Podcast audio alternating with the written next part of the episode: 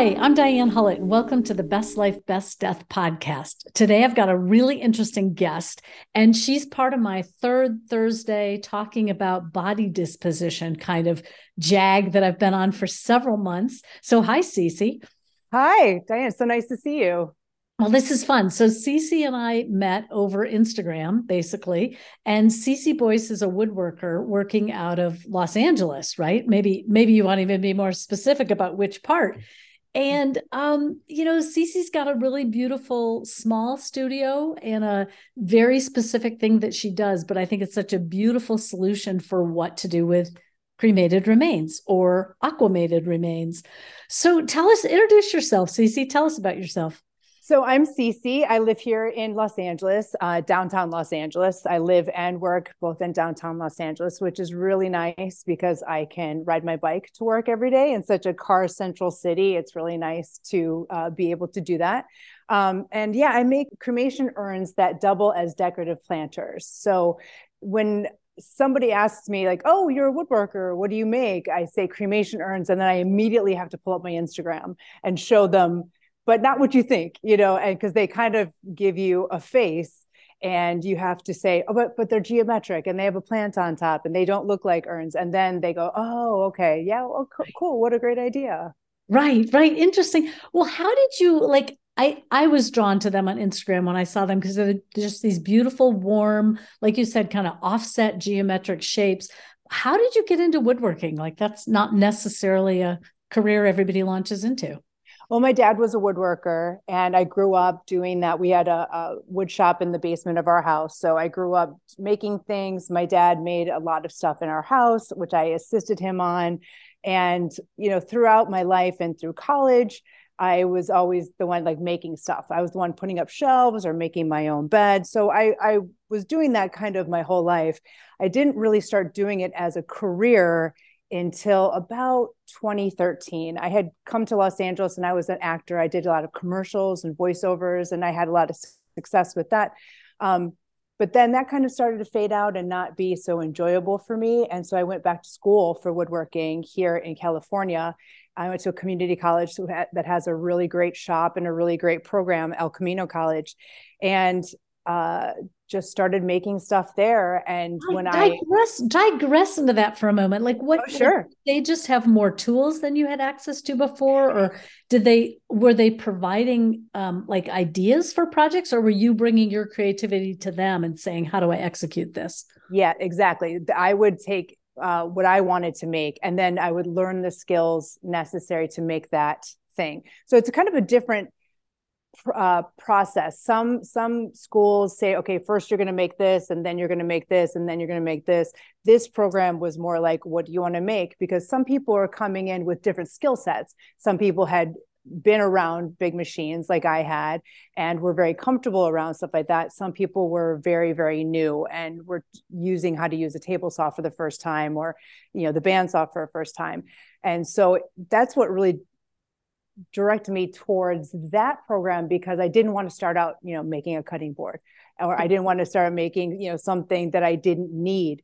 That's part of my philosophy, you know, about the fact that I use urban lumber and I try to use every part of of the piece of lumber uh, with very little waste. Um, I don't like creating waste, and I don't. And also, woodworkers become hoarders because we can never throw a piece of good wood away. And so, um, I didn't want to make something that wasn't going to be used. I didn't want to make something that was just going to, you know, be thrown away or sit on a shelf. I wanted to make something that was useful to me, and and that uh, program allowed me to do that, which I was really happy about. That sounds amazing. I, am mm-hmm. struck by um, sewing people have a similar kind of hoarding problem. And yes. I make stuff with fabric. And a friend of mine and I were laughing the other day because she read this quote, or maybe she heard it on a podcast, where basically they said, the materials that you hoard are like clutter is basically potential projects. Yes. Not going to actually do the project, get rid of the clutter and let you know let it be someone else's treasure to find because you're holding onto this fabric you're never going to use. So right. I can right. totally see that with woodworkers too. It's like, well, I cut down this tree in my yard and I've just got to hang on to the mm-hmm. XYZ random slabs Yeah. Well, the worst thing is when I do use a piece that I've been holding on for three years or four years, and I'm like, see, I, am justified. I'm justified in using this. See, I knew I was going to use it. It someday. does. It rationalizes the clutter, doesn't it? say, say more about what's urban wood. So urban wood is it's different than reclaimed. They call it rescued wood. So I work with a couple lumber yards here in Los Angeles and in Anaheim that find trees that either you know it might be something that's going to be demolished or a tree that's sick, a tree that fell down um, in a storm, something like that. A tree that would have usually just been gone in the chipper and, and into the landfill. These uh, lumber companies take those pieces, uh, take those trees cut them up, dry them, and sell them to woodworkers. So it's trees that would have been nothing now made into something thanks to their efforts. And so the reclaimed is wood that has been used before and salvaged. Um, but I don't like, use like bleacher seats or a barn or something like that. This is more like a tree that was going to get chipped, and instead they've made it useful. That's exactly so, right. That's so neat and it, it allows me to work with a lot of different woods too that I wouldn't have access to otherwise. California has some really cool wood, so uh, you know it's in sh- shorter supply, but um, I'm able to work with California sycamore or sweet gum or elm. These are usually woods that you can't find at, at a commercial lumber yard. So uh, it's really allowed me to experiment and learn about new trees and learn about different species and how they how to work with them, which ones look good with which ones, because with the urns, the the bottom and the top are different colors. So finding out oh, elm can come in kind of three or four different shades. And what do I use with this one? You know, eh, so it's it's actually a creative challenge for me as well to find what's going to look good with this particular wood. Right, like a pairing process. I think that was your first video that I saw on Instagram. Mm-hmm. Was you were saying, "How do I choose? How do I choose what pieces of wood to go together?" And you were putting them together and showing, like, well, this is okay, but it doesn't really sing. And this one, and eh, that really doesn't work. And then a third color and texture and the the way the uh, lines of the wood work together, you're like, this is it. This one's good. Right. So yeah. it was really, I loved that little Instagram video of just kind of seeing your process as an artist of why you chose what you chose. Okay, so you get these new skills. You go to this community college woodworking program, but how did you come to urns?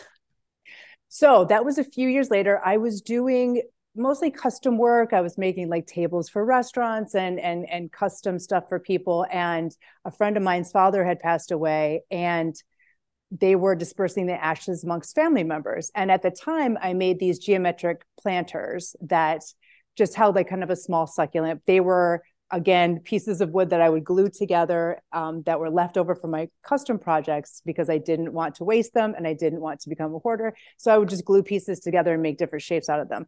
They liked those uh, planters so they were like can you just make us a, a few of those and, and put an extra hole in it and we'll we'll stuff the ashes inside? And i said no no let me let me see if i can design something for you. Let me let me this sounds like a cool project. So i fiddled with it for a while and I end up making um, this this this shape. It's actually this shape. This was the this was the first shape, and I put it up on Instagram, and it got a big response from the death care community. Where can I get this? What is this? And you know, something that I thought was just going to be a one off ended up being a whole new career. And so I did uh, about a year of diving into you know talking to death doulas and pet morticians and you know touring a crematory to see like oh how much you know remains is a human body. And so finding the different sizes that i needed for pets and for people and then finding shapes that would work with with those with that sizing. So there's like small medium large um, for people who are either dispersing the ashes amongst family members or um, you know, you know or pets and so yeah that took me about a year to you know for prototyping and research and i really got into it. I was really surprisingly like wow this is really interesting. And again a design challenge because you have something very specific that you need to hold. You need to hold it securely and it needs to be in the right proportion and it needs to be you know in an interesting shape so it was it was quite a challenge um, that I really loved doing. I've I've been trying to find another because right now the larges only come in one shape and i've been trying to determine another shape for the large for about a year now like trying like different shapes and it's and nothing has been quite right. So it is a very time consuming thing. That's so neat. And yours are i mean is that a rhombus? Is that what we'd call that? Like, i guess i guess. I, like some of them are like some of them are like a trapezoid trapezoid. Maybe it's a trapezoid. Yeah, they, yeah. yeah, but they're all like you said before, asymmetrical. So nothing is nothing is perfectly symmetric. And then uh, I have these that are kind of, you know, um, they're it's triangular, but it, it's it's um, inspired by uh, those pyramids with the top chopped off. So this is, you know, kind of again like in that theme of, of burial or death, but you know, kind of up, updating it, making it smaller in that way. Uh, tell us about the how the top attaches to the bottom. So they're attached by rare earth magnets. So the they're they're really strong, as you can see. They're like very. So I hide the magnets. So I drill the the holes into into the bottom, and then I put the magnets in there, and then I make plugs from the same piece of wood that I use. So they're hidden, so you don't see them, and then uh, and then do the same thing for for the top, and then they're held together. So they if it's you know if it falls over, it's not going to open up. If it falls off of a shelf onto the floor, obviously it's it's right. going to. Maybe but I yeah, but I, I always advise people and I provide a muslin bag again, kind of with you know muslin shroud, kind of keeping with that with that theme. I provide a muslin bag with all of the urns to keep the remains in, just to keep them extra secure. And it looks nicer, I think, yeah, yeah. in the urn than the a plastic little, bag that you tidier. Get. Yeah, a little tidier. Yeah. And mm-hmm. and one of those is large enough to put remains in. It does seem yeah tiny. I mean, not yeah. tiny, but like it seems like it'd be a little tight. Yeah, this one is for a pet, or mm-hmm. it could be like for a, an infant. The one that's the, for a person would be this guy. I see. oh, yeah, yeah. So that is bigger. Yeah. So this one is built differently. So oh. the, the, it's, built, oh. built like a box. So the small ones are a piece of wood that has a hole drilled in the middle, but um, the mediums and the larges are are built like a box. So yeah, got it. So it's a box with a lid that goes on top of those same right magnets. Right. And then that's where the plant goes right there. How did you come up with the idea of putting a plant in the top? And these are called plant urns, right? Plant and you've urns, got that yeah. like you've got that like TM. Yeah, yeah. I mean, it's a little on the nose, I know, but I, I a friend of mine who is a writer was like, "We got to find a different name for these. It's too on the nose." I said, "Okay, fine." Think of something and she couldn't. She's like yeah you're right. No that's the best name. It's good. It's good. Yeah. I think it, it stemmed from my the planters that I was making before that were the cutoffs of my other projects. They are kind of just an extension of those. And uh, obviously these plants, the holes for these plants are are larger than the other ones before. The other ones were like like a tea light holder, but this is, you know, this is about three inches in diameter and two two and a half inches tall. So you can fit a really good sized plant in there. I just I just bought one from the flower mart today to kind of show you you know that you can have a really you know oh, decent yeah. sized plant in there yeah i imagine you have to be a little careful with the watering component yes yes that's exactly right i, I what i usually do is i take a um a squirt bottle and just kind of squirt either you can take the the cup out to water it if you want but not everybody wants to do that so i just do a squirt bottle right at the base and that way it doesn't overflow. Right. You don't want to dump in water and overflow, but I can see it is protected. Yeah. Even if it did overflow, it's not like it's going down into the lower half. Exactly. Exactly. Well, I love, I mean, I've seen so many unique urns that are um, like beautiful hand shaped ceramic vessels, or, you know, mm-hmm. people are making incredible blown glass now, which yeah. is per se. But um, but I think yours is just especially earthy and warm. And the fact that you can put a plant in the top really personalizes it. Because I can imagine, you, you, know, like I, for example, have a huge aloe plant. And I'm like, well, wouldn't it be cool if everybody got a little bit of ashes and an aloe plant from my, you know, my aloe plant or a jade plant or some other kind of mm-hmm. succulent that um, multiplies so easily, like hens and chicks? Yeah actually that's happened a lot. I've had people um, i had one um, family whose uh, the decedent was a, a, master bonsai guy. He had tons and they sent me some pictures of the bonsai trees. So they put one of his bonsai in there which was really really cool. And i get a lot of messages from people saying my mom was a gardener or my dad was an outdoorsman. And so this is just perfect for him. It's really a nice reminder of that person without being a painful you know reminders.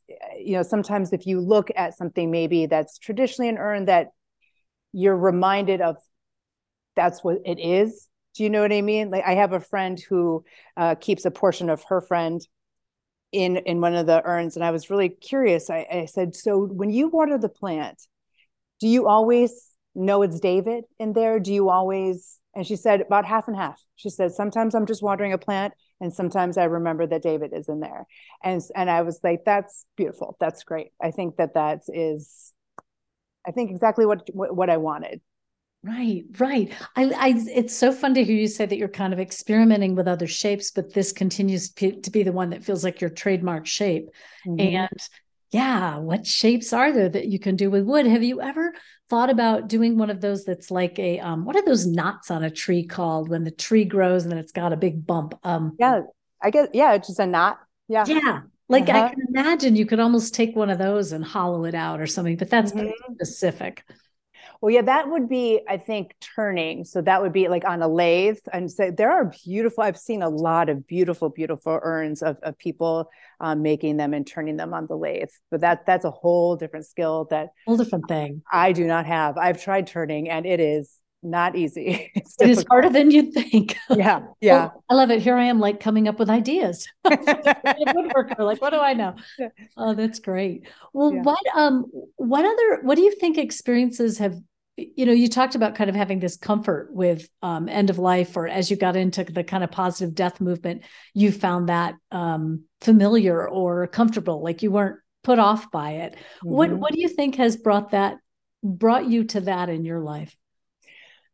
Well in my life uh, there i've been no stranger to death. My first funeral was when i was five. My great grandmother busha she lived to be 101 uh, she died when I was when I was five, and um, I don't know why or how, but there's been a lot of death in my family and in my uh, my friend group. So I've never been squicked out by death. I've never um, had to shy away from it, and so I'm very comfortable when people are expressing grief. And um, I know a lot of people sometimes get uncomfortable with some if someone's crying or if someone's grieving but I'm very comfortable just sitting in it and you know allowing them that space or allowing myself that space to grieve. And so I think I really I don't think it's the reason I went into making urns but I do think it's the reason I was so comfortable doing it so quickly and why um coming into the death care space eh, you know being so welcomed into that you know death care workers are very very special people. And so being welcomed into that and and people being so gracious with their time and with their knowledge to me was was just such a wonderful experience. And so i think that comfortability if that's a word that comfortableness that i have with death really allows me to be able to make these and also you know the customer service part of it where um, either you know people want to show me pictures of, of their loved ones or share stories with me or um, you know they're grieving so maybe read everything on the website and so i have to make some changes or you know not everyone is I say half and half of my clients are people who've had their ashes for a long time and now have found my urns and want to use them, or someone whose loved one has just passed away very recently. So they're going to be in a little bit of a different mind space than somebody just buying some makeup or socks online. And so I'm very aware of that. I'm very, and because of my history with death, I'm very aware of, um, I guess I have more empathy of what people are going through and I never forget it. I never forget what it is that I'm doing. I never when I'm in the wood shop, I don't it's not like I'm just churning these out. Uh, first of all, they take a long time to make, but also it's not just like, oh God, I got to get in the wood shop. It's like, oh no, I'm making this custom piece for this person because it's for their dog and it, they kind of made it look like their dog or it's for this person's um, dad who was a gardener or was a woodworker. I love i love those ones in particular. So i never yeah i never forget what these are and what an emotional and personal choice this is to be someone's final resting place. That's a big deal as you know. And um, I'm just, yeah, I think it's a real honor to to do that for people. That's that's so beautiful, Cece. Do you do you typically make them custom or do you have some on hand? I have some on hand. Yeah, so I have uh, ready to ship ones because sometimes people need them right away, and so those ship next business day.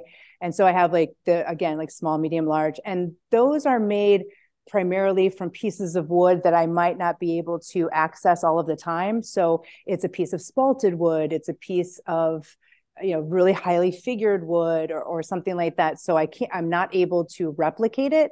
So i put that in as like kind of a one-off in the in the ready to ship. And right. then, so it's like if you want that one there it is. But exactly. one of these more familiar pieces. Yeah. Exactly. And so then i also have um, the made to order ones. So those ones are made from wood that is very um, available and it's going to look very, you know, of course, every piece of wood is different, but it's going to look very similar to the picture.